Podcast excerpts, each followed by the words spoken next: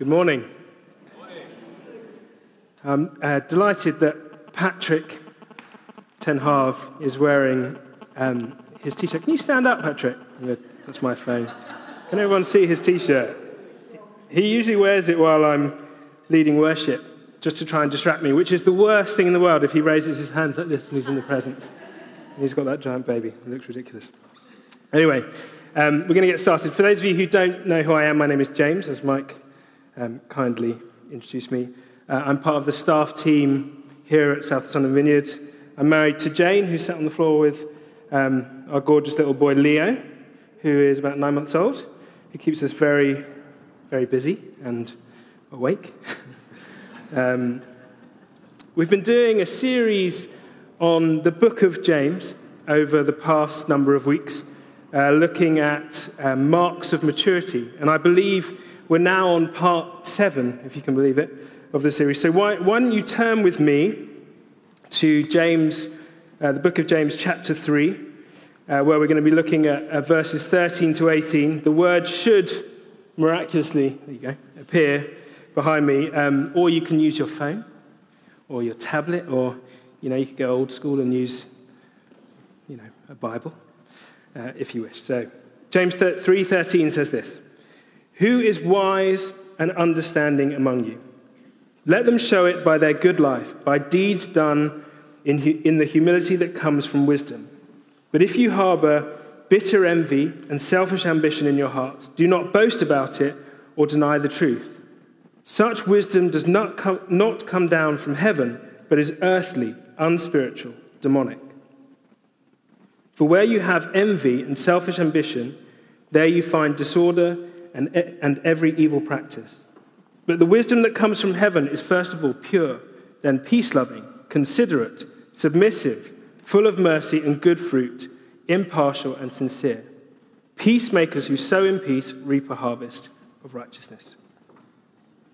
So, from what we've seen of this series so far, and from what we've read of James so far, we can see that there seems to have been a bunch of inconsistencies in the church in those days inconsistencies between what the church was preaching and what the church was actually practicing, between what they were saying and what they were actually doing. And James highlights the fact that these inconsistencies are, in fact, um, marks not of maturity, but of immaturity. He's saying that these inconsistencies, inconsistencies are sorts of things that reveal the truth that we have not yet fully grown up and has not yet having fully applied the gospel of Jesus to its fullest extent. It's inconsistent with who it is we have truly been called to be. And we have seen this throughout this series. Whether it's how we, we pray, as we saw in chapter 1, verse 6, when we ask, we must believe and not doubt in the knowledge that God gives generously to all without finding fault, it says. Or in our approach to the scriptures in chapter 1, verse 22 to 25, which we read and then we forget immediately after reading it. James describes it as like someone who's looked in a mirror, and when they look, um, look away, they have forgotten what they look like. Maybe it's an immaturity in our attitudes towards other people. If you show favoritism, you sin and are convicted by the, by the law as lawbreakers. So we must pay attention to who it is we are seeking out and sidling up to. Or it is an immaturity that we are showing, um, that we are showing with the inconsistency of our practice, believing one thing and doing another. James tackles this in, in chapter 2. Um, the idea of faith without works is dead. And then last week, Mike um, looked at another challenge watch your tongue. Stop saying one thing in one place and something else somewhere else. And so this week, you guessed it, we are looking at the same thing. James is trying to drive home these important matters of inconsistency and is challenging us and calling us to maturity.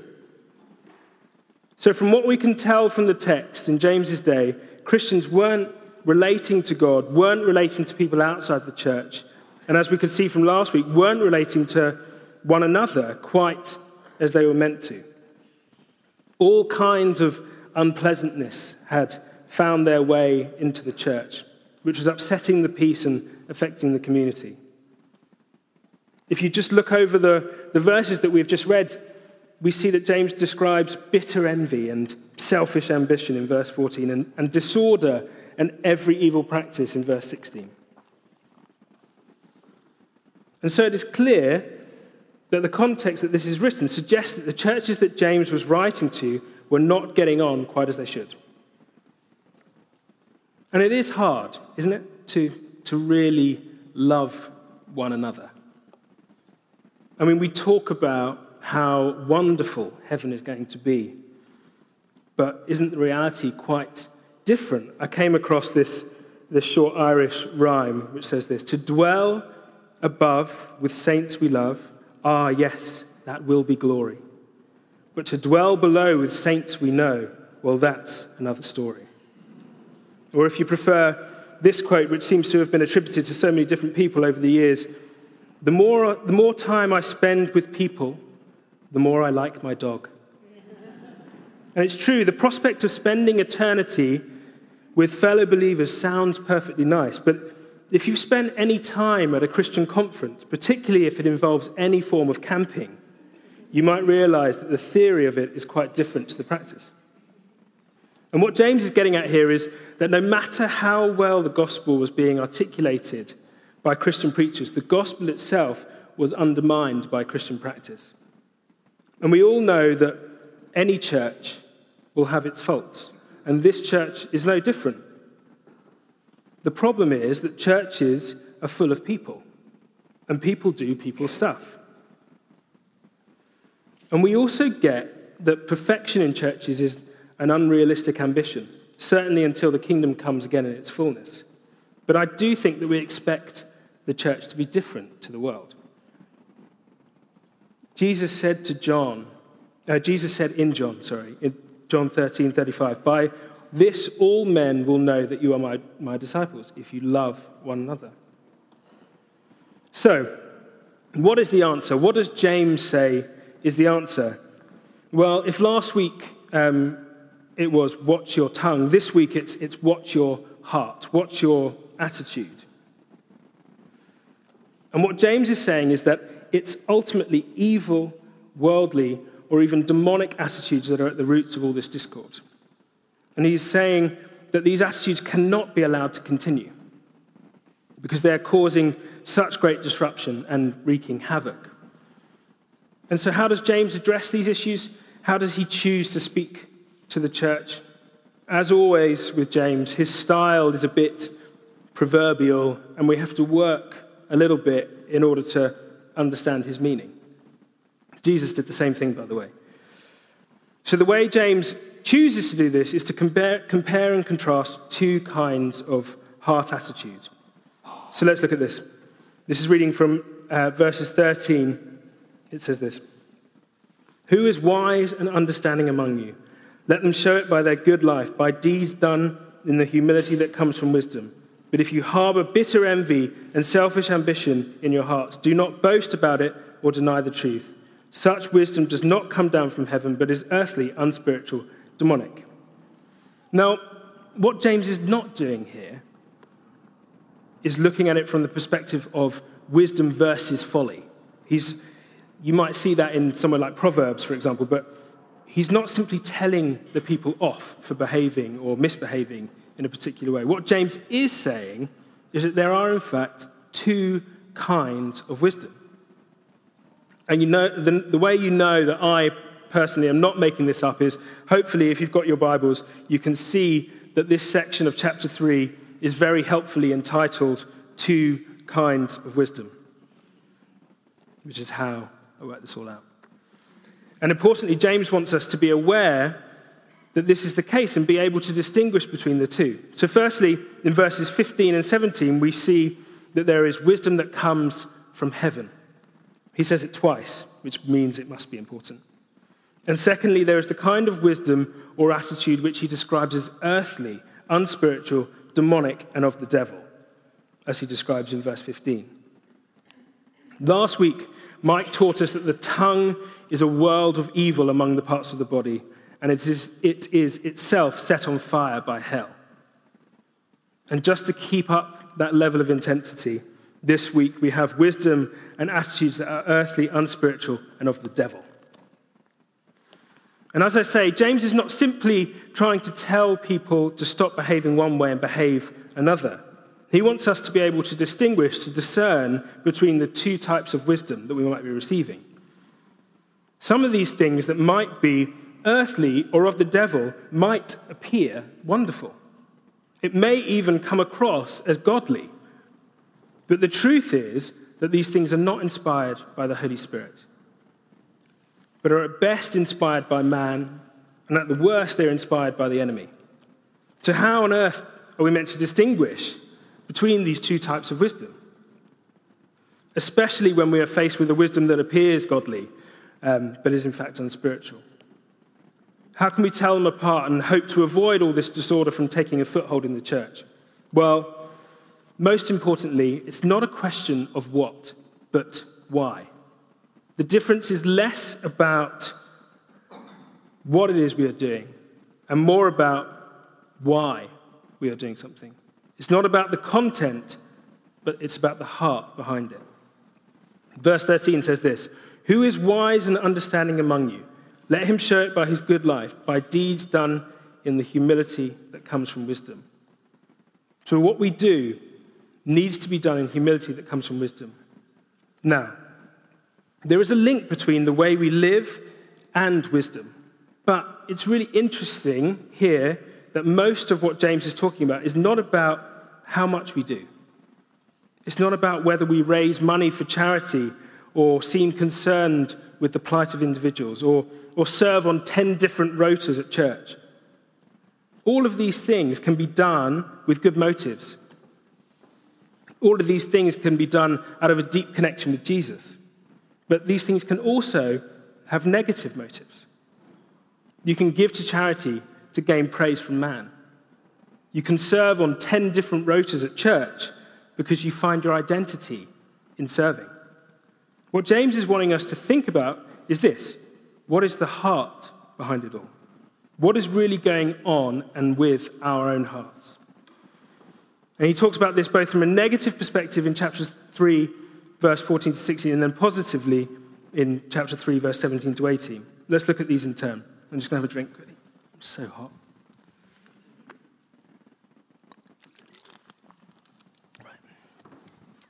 So, verse 14 to 16 says this But if you harbor bitter envy and selfish ambition in your hearts, do not boast about it or deny the truth. Such wisdom does not come down from heaven, but is earthly, unspiritual, demonic. For where you have envy and selfish ambition, there you find disorder and every evil practice. So there are two negative postures of the heart which we should be looking out for in ourselves bitter envy and selfish ambition. Let's, let's take a look at each of these. Firstly, bitter envy. James is talking about that intense jealousy, which is, in fact, a result of being threatened by someone else's strength, someone else's giftedness or abilities. And often, subconsciously, we're, we're not just envious of what the other has, but of who they are in and of themselves. We might see someone else's ability to give care to others emotionally, or a confidence and a certainty of who they are, or whatever way it is that God has gifted someone. And seeing these things stirs up in us a sense of why have they got this and not me? How come he gets to do that? And that in turn stirs in us feelings of inadequacy or we begin to feel insecure. And because we don't see ourselves as matching up to them, rather than celebrate our brother and sister, we seek to destroy them.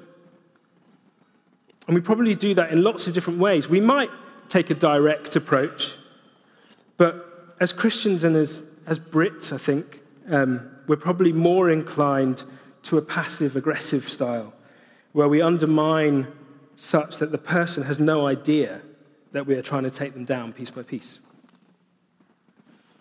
It was Goethe who once said this When you are faced by overwhelming merit in someone else, the only way you can save your own ego is by love, by loving that which you admire and that which surpasses you. And the second attitude that James looks at is selfish ambition. And the Greek here conveys the idea of sort of campaigning for political office. So, people with this kind of posture of the heart are, are not really interested in the growth of the kingdom of God, but in establishing their own power base, setting up their own little group, which makes them feel secure and important. But it's often a form of pride, which isn't about serving the church or its leaders, it's about control, doing things their own way, doing things the correct and right way. And where you see these forms of wisdom, James says in verse 16, there you find disorder and every evil practice. And I think it's something we see all over our society. You probably see it in your workplaces. And as the Greek translation of the phrase alluded to, you certainly see it in our politics of late. Just look at the events after the Brexit vote and the attitudes of individuals desperate to occupy number 10 stabbing friends and colleagues in the back in order to get what they wanted. They had only one thing on their minds. And so, what is the alternative? Where is the hope? Well, you may have guessed it, but James says that the answer is heavenly wisdom. Have a look at verse 17. But the wisdom that comes from heaven is first of all pure, then peace loving considerate, submissive, full of mercy and good fruit, impartial and sincere. Peacemakers who sow in peace reap a harvest of righteousness. These are the kind of postures of the heart that James wants to see pure, peace loving, considerate, submissive, full of mercy and good fruit, impartial and sincere. Let's quickly look at each of these pure, not being mixed up with any kind of false motive, but a simple, singular love for the Lord. Peace loving, not, not spoiling for a fight, not needing to be aggressive about things. On the contrary, James is saying our attitude should be considerate. And the Greek here conveys the idea of being willing to meet people halfway, not getting entrenched in a position from which we refuse to budge, being more concerned to be fair than to be proven right. Submissive, and again, the Greek suggests that suggests being open, humbly obedient. Wisdom from heaven is open, never rigid, never inflexible. It's full of mercy and good fruit. Heavenly wisdom is always concerned to lift people up, never to disdain them, never to dismiss them, never to put them down. It's full of mercy. It's impartial and sincere. Again and again and again, this idea of being consistent comes up. And here it is again heavenly wisdom, heavenly attitudes don't say one thing to one person and something to someone else. It doesn't take sides. Literally, it's not hypocritical. There's no acting or sham. It's honest, it's straightforward, it's authentic, it's integrous. This is the kind of open hearted candor, gentleness, and consideration which is characteristic of the truly wise person. These are the things that we want to value. These are the things we want in our lives. These are the sort of people we want to be. This is what we want church to be like. And so James is saying if you've got people like this in your church, you will get peace in your church. Verse 18 says, Peacemakers who sow in peace reap a harvest of righteousness. And one of the things that I love about this church, about you people, is that this is what I see. Everywhere I look, I experience this. Just, just this week, I experienced some of this. We had our, our last house group of the term, and we wanted to have a, a party for everyone in our group, so we hosted a, a pizza party. Um, but our son Leo had slightly other um, ideas. Um, we, uh, he was what we like to call a, a little bit of a pickle. Um, the party started at 7.45, um, due to sort of end about 10, and I think we got him down to sleep at about 9.45 p.m. So we had, a, we had a nightmare, me and Jane, of an evening. We felt awful for our group that we couldn't be around, couldn't host, couldn't cook the pizzas. Um,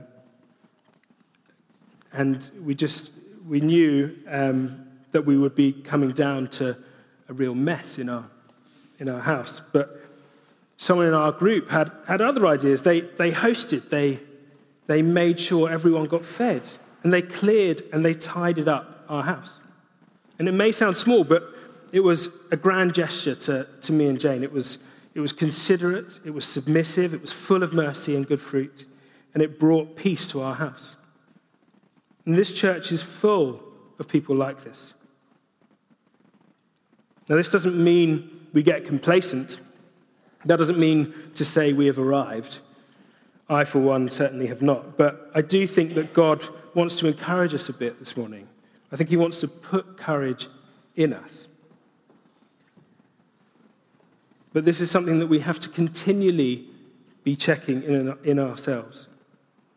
Have I got a good heart?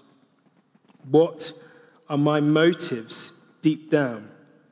And for me, this comes back to the person of Jesus, the wonderful person of Jesus, fixing our eyes and our hearts solely on Him, receiving the living waters from Jesus so that our hearts never, ever thirst for the things that are apart from Him.